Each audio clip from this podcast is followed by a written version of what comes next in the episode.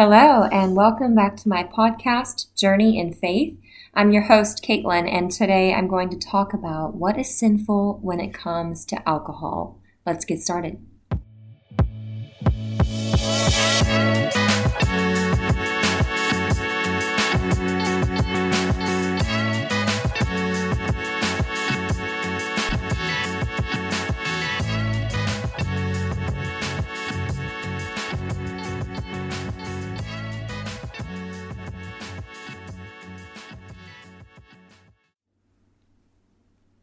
Drinking alcohol in and of itself is not a sin.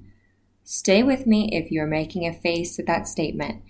Drinking alcohol in and of itself is not a sin, but overindulging in alcohol is.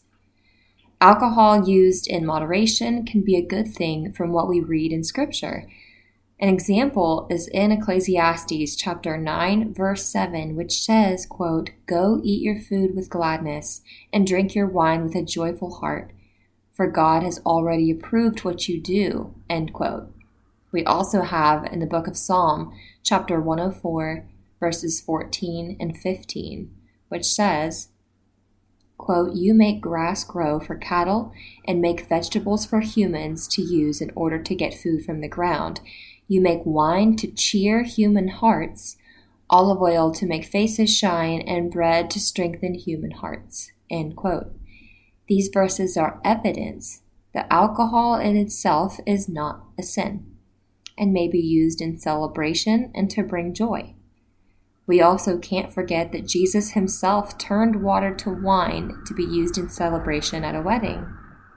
However, overindulging in alcohol which is drunkenness. This is where it becomes sinful. Drunkenness causes us to behave in ways we wouldn't if we were sober.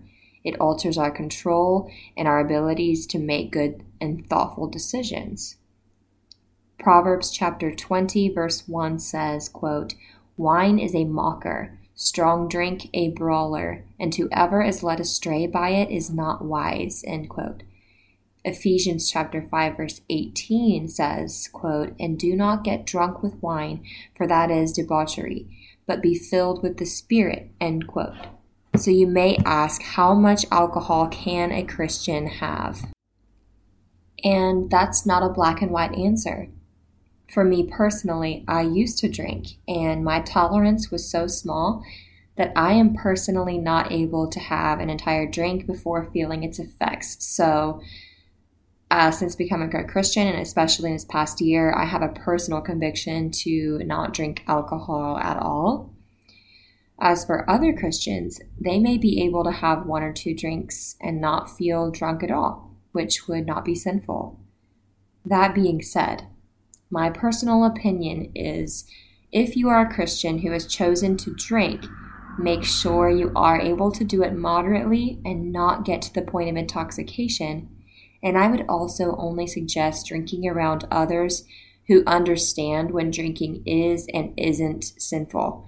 Because if you're drinking around new Christians who don't know this, you could cause them to stumble because they might think any amount of alcohol is okay if they see you doing it, and causing a brother or sister to stumble is a sin according to Romans 14.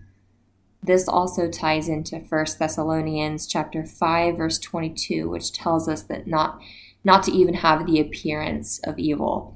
And this can include hanging out and drinking with others who are getting drunk even though you aren't or going to bars or places where people are typically overindulging in alcohol even though you may not be. These are all things to consider if you're a Christian who decides to drink. Be very careful about who you're around, where you are, and how much you consume. If you are a Christian who is capable of following all of this and not overindulging in alcohol, then that's great. If you cannot, this may be a subject for you to pray about and maybe refrain from alcohol, like myself. I hope this episode has been helpful to you, and thank you so much for joining me on my journey in faith. See you next time.